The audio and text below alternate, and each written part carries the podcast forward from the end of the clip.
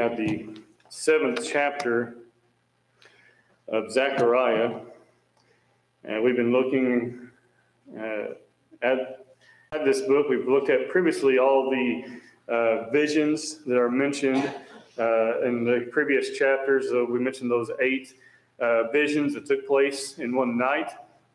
And then as we get to chapter seven, the topic changes uh, somewhat as we look at, and at least in of course headings are different in every every Bible, but uh, we know that as we look at chapter seven, there's a question regarding fasting in chapter seven. But as we get into this in this chapter, what we'll find is the question really isn't the issue really isn't fasting. The issue is actually with uh, sincerity and doing things with a sincere heart and doing things uh, for God and not uh, for oneself.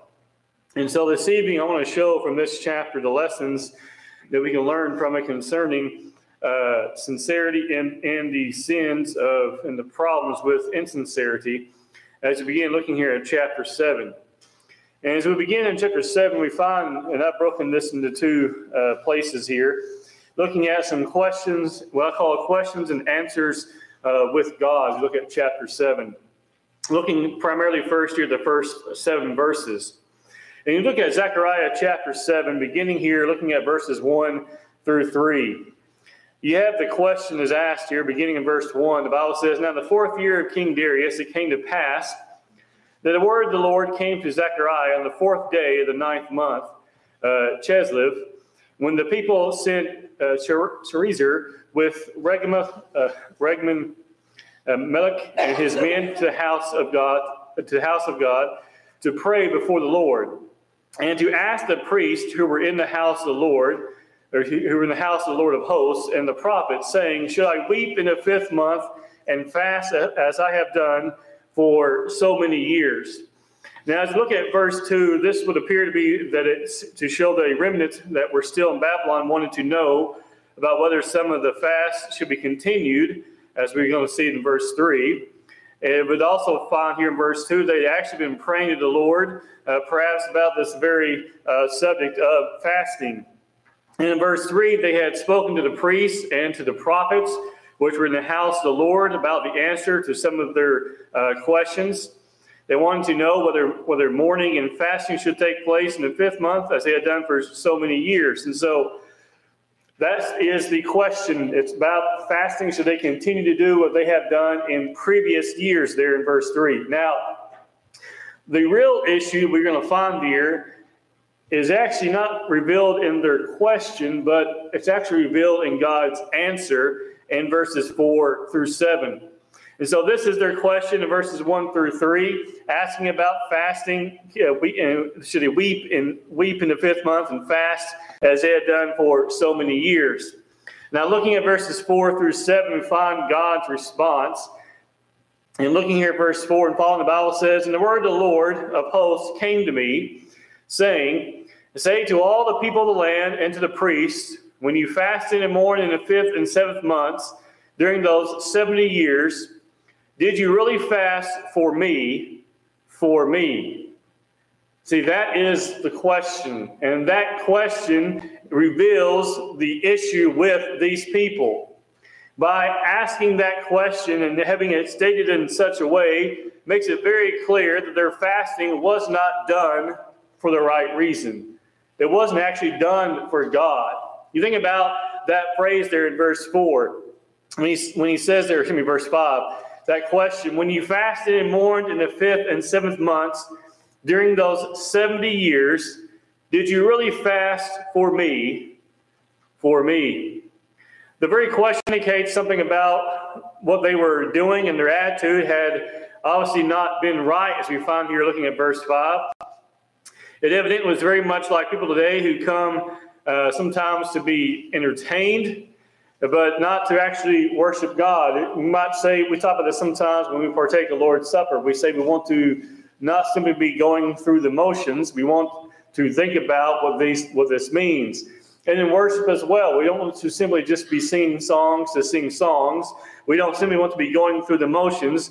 We want to make sure our heart is in it. And in verse 4 here, excuse me, verse 5 rather, that seems to be the problem when he asks that question Did you really fast for me? The answer this is really a rhetorical question because the answer is no, they didn't. And as you continue to read, that comes out very clear. Look at verse 6 here. When you eat and when you drink, do not eat and drink for yourselves. So the answer lies here in, in these next two parts of the question Did you eat for yourselves and drink for yourselves? Again, it was not for God, but for themselves. They're not doing things for God, they're doing things for themselves. In verse 7, he says, Did you not have obeyed the words which the Lord proclaimed to the former prophets when Jerusalem and the cities around it were inhabited and prosperous, and the south and the lowland were inhabited? So a question is asked to really bring the focus in here, asking uh, what they should have been doing. And he asked that question there, Should you not hear the words which the Lord cried by the former prophets? Did you not hear what the Lord had said previously? Which implies that they had not been listening. You know, sometimes we say this difference between hearing and actually listening. We hear a lot of things, don't we? When we go to a grocery store, you hear a lot of noises. You hear the carts, you hear the people, you hear the machines, you hear things being shuffled around. But to listen means you actually understand what's going on. We hear even a lot of conversations taking place when we're going out and about. Does that mean we're actually listening to them? No. You hear bits and pieces of people talking as you walk by, as you're looking for something, but you're not really listening. You hear it, but you don't really listen. Here in verse 7, that's the problem with the people. They heard, but they didn't actually listen. He says that you should not have obeyed the words which the Lord proclaimed to the former prophets when Jerusalem and the cities around it were inhabited and, and prosperous. And so there's the question Should you not have obeyed the words that the Lord had proclaimed to the prophets? The answer is yes, they should have. But it implies that they didn't. It implies they did not obey. That's why when we drop back to verse 5, he asked that question Did you really fast for me? We continue reading here, uh, looking at verse, uh, verse 8. We find a, a, a must say a continual a continuation rather of God's response because of the wrath he's going to bring against them because of their attitudes. And so it's not just a insincerity with their fasting, but it's also really an insincerity towards God, his commands in general. They weren't listening. Verse 5, or verse, yes, back to verse 5. They weren't fasting uh, for God. And then we saw in verse 7, they didn't listen to the, to the Lord when he spoke to the prophets. These people weren't actually doing what they should have been doing. And you think about that for a moment, you kind of get the image, or at least I do, of a group of people who, from the outside, look like they were doing they should have been doing. They're fasting, they're doing certain things, they're praying to God, but they're not doing it for the right reason.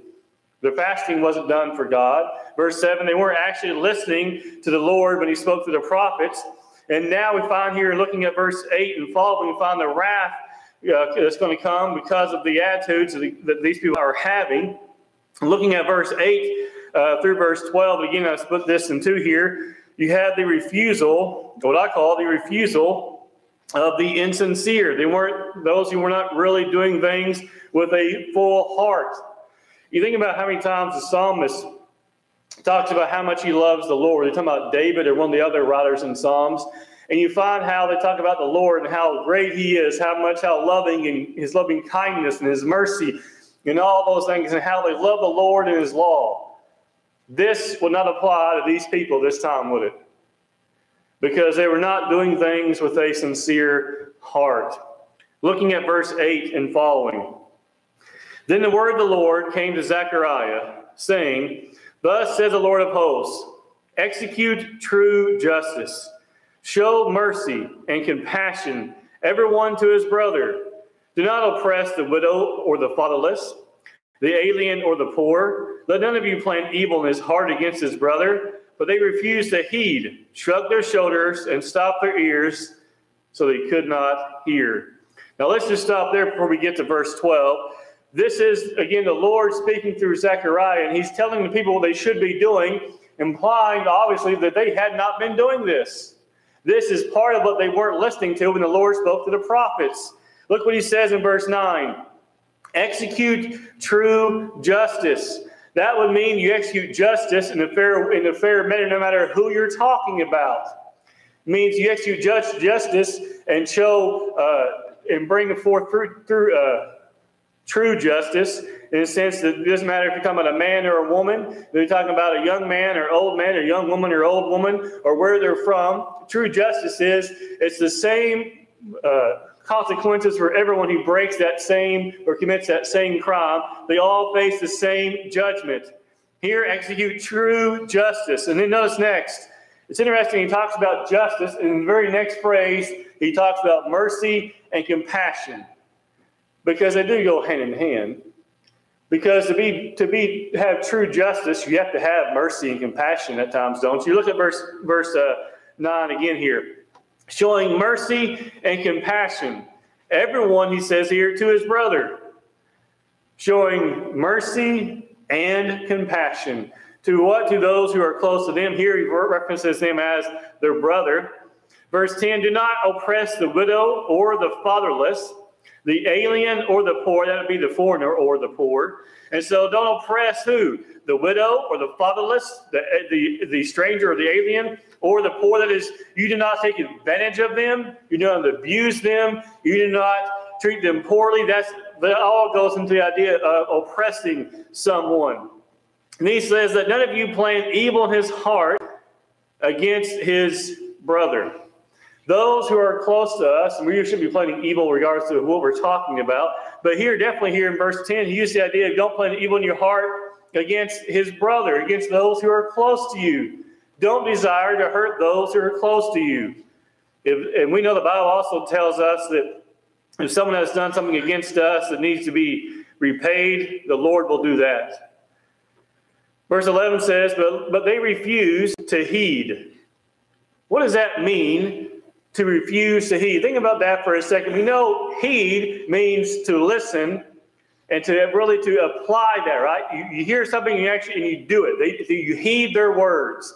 You listen and you do it. But they refuse to heed, so they refuse to hear and to actually do it. He says in verse 11, they shrugged their shoulders and stopped their ears so they could not hear. What was God requiring of them?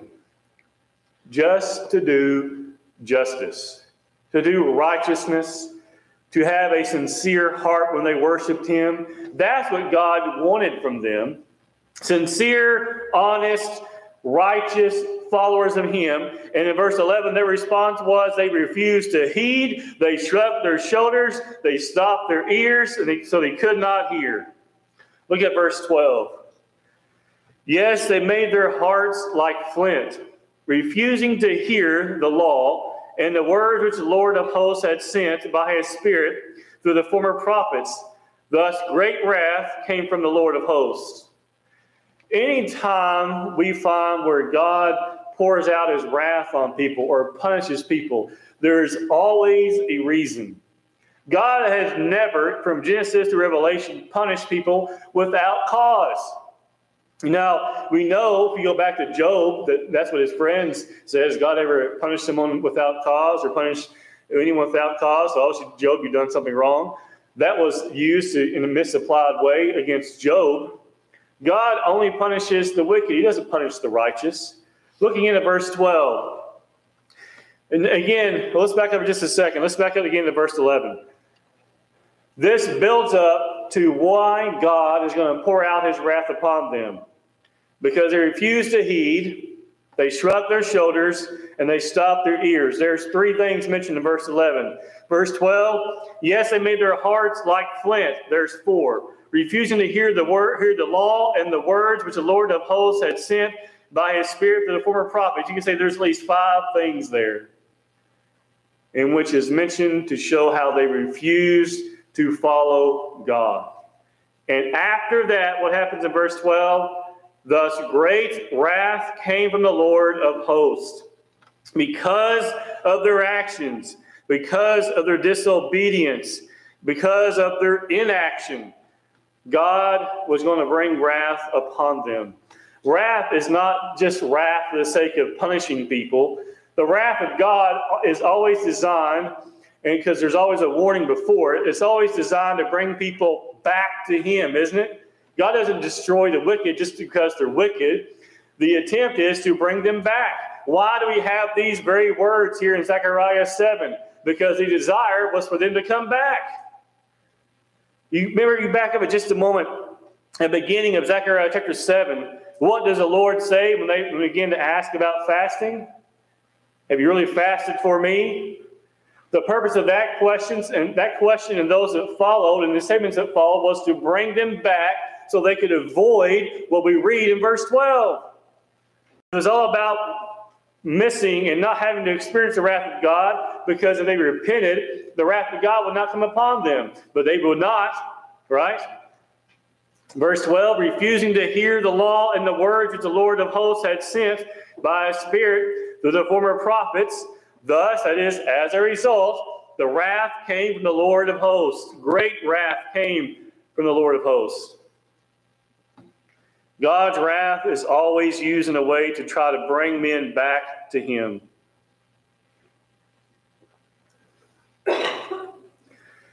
Let's continue reading as we continue reading more about God's response in the last two verses here, chapter 7. Looking at verse 13 and 14. Therefore it happened that just as he proclaimed, and they, and they would not hear, so he called out, and I would not listen says the Lord of hosts. What was their problem way back in verse 5? Sincerity. Which would seem that when they call it to God in verse 13, it's not in sincerity. It's not in wanting to come to God in obedience. It's simply wanting to avoid punishment. Not to come to God to be loyal to Him. And in verse 13, the Bible says here, they, just as they proclaimed, and just as he had proclaimed, and they would not hear, and they and, and, so they called out, and I would not listen. They won't listen to me. He's not going to listen to him. Listen to those individuals. Not a childish way here. They're not. Is, the idea here is they're not listening to him. But now, when God will pour out His wrath upon them, they call out not to for obedience, but really would seem just to avoid again the wrath of God. Look at verse fourteen. But I scattered them with a whirlwind among all the nations, which they had not known. Thus the land became desolate after them, so that no one passed through or, or returned, for they made the, made the pleasant land desolate. So he scattered them like a whirlwind scatters many things. He scattered them among foreign nations. The land that they left became desolate so much that men would not pass through it, meaning there was no reason for anybody to go through there anymore. He took their land and made it a land that was completely worthless because of their disobedience, because of their refusal to obey God. And you think about that today, do we still see some of those same things happening today where people will refuse to hear God's word? Know how many times you talk to someone, maybe just casually, even not, not even what we call a sit down Bible study, and you reference or refer to a Bible verse and it goes against what their, their belief is. How many times have you had someone say, Well, I don't care? That's what the Bible is talking about here in chapter 7, isn't it? He says they shrug their shoulders. It's, I don't care, I'm going to do it anyway. I'm sure I'm not the only one who've heard the phrase, well, I know the Bible says, but I believe that's shrugging your shoulders.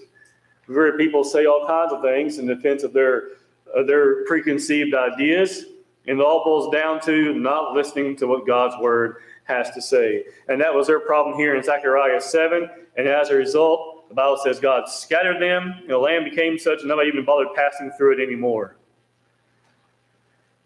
Some lessons for us today. Insincerity ruins good acts the act of fasting, and we know there was different types of fasts, as mentioned here in Zechariah's time. They were to keep two fasts. He mentioned he mentions back in the fifth and seventh month. We know Christ speaks of fasting when, when there in Matthew six, which we'll get to in just a moment. And we've talked about that before uh, before as well.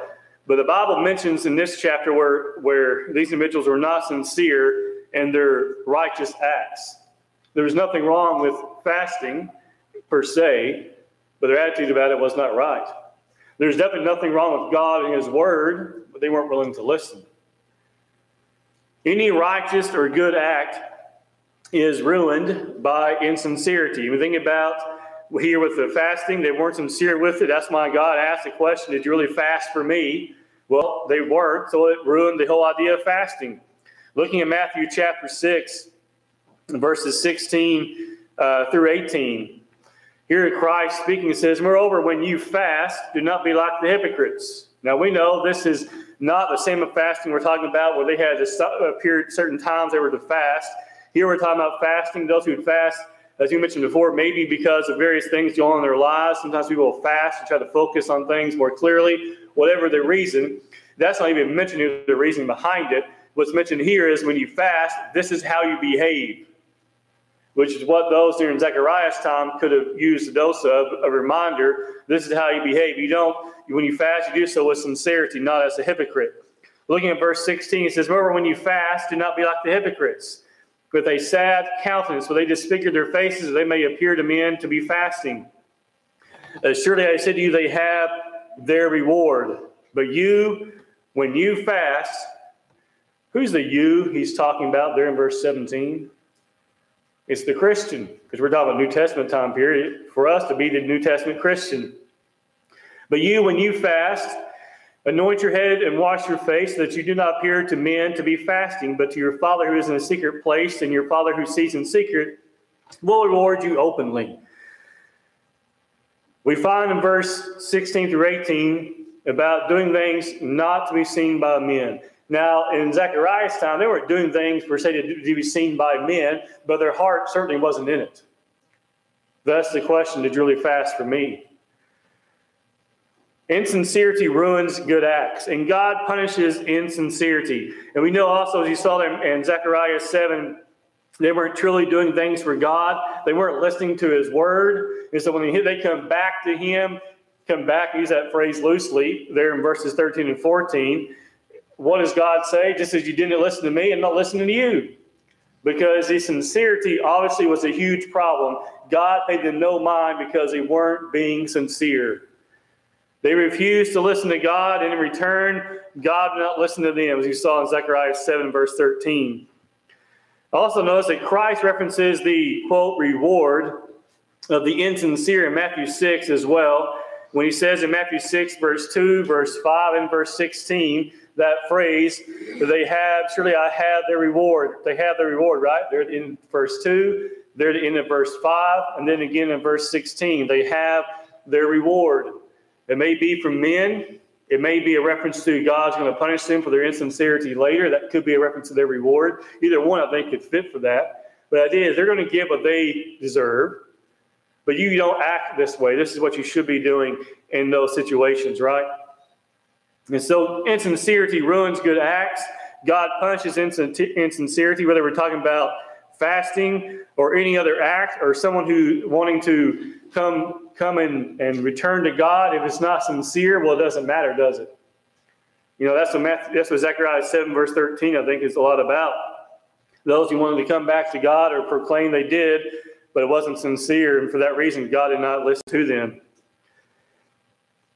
We want to make sure that when we do anything for the Lord or for the church, that we do so with sincerity. When we worship God, when we read His Word, when we are trying to be a faithful Christian, that our heart is truly in it. So let us labor to make sure our righteous acts and attempts at righteousness are done for the right reason, out of sincerity, and not from a cold heart of insincerity. You know, in Zechariah 7, it's much more than just the issue with the fasting. The problem was much greater than that. The problem we find really is verse 11, isn't it? Verse 11 and 12, where they refused to heed. Verse 12, they made their hearts like, like flint, refusing to hear. And two verses back to back references their refusal to hear. Is there any wonder why, verse 13, God wouldn't listen when they came back, saying, crying out to God? They wouldn't listen to Him. They weren't truly, it seems they weren't truly coming back to Him either. This evening, as you think about these things from Zechariah chapter 7, we think about insincerity, we think about those who sometimes will shrug their shoulders. Maybe it's not God's law or God's word as a whole, but maybe sometimes there are certain things in the Bible that we read that we really don't like. And we shrug our shoulders at it and we say, well, I'm just not going to, I'm just to ignore that part. You know, that's sin as well. We cannot shrug our shoulders with insincerity towards God's word and say, I'm going to do this and this, but here, eh, I'm not going to do that. I'm sure there were some of those during Zechariah's time. I'm sure there were some of those during the time of, of Christ and the time of the apostles. And we know there are those today who are of that same type who shrug their shoulders, but we don't, don't want to be that. Because we don't want a verse like verse 14 being applied to us, do we? Where the wrath of God is going to come upon us. Because on the day of judgment, we know it's going to. It's going to come upon those who are disobedient. But let's make sure that we are not those who are going to face the wrath of God, but instead hear those words that Christ uses as well in the gospel accounts Well done, good and faithful servant. But only the sincere servant who heeds God's word will hear that. So this evening, as you think about these things, we can help you or assist you in any way. You can come forward now. That's going to be we stand and sing the song that's been selected.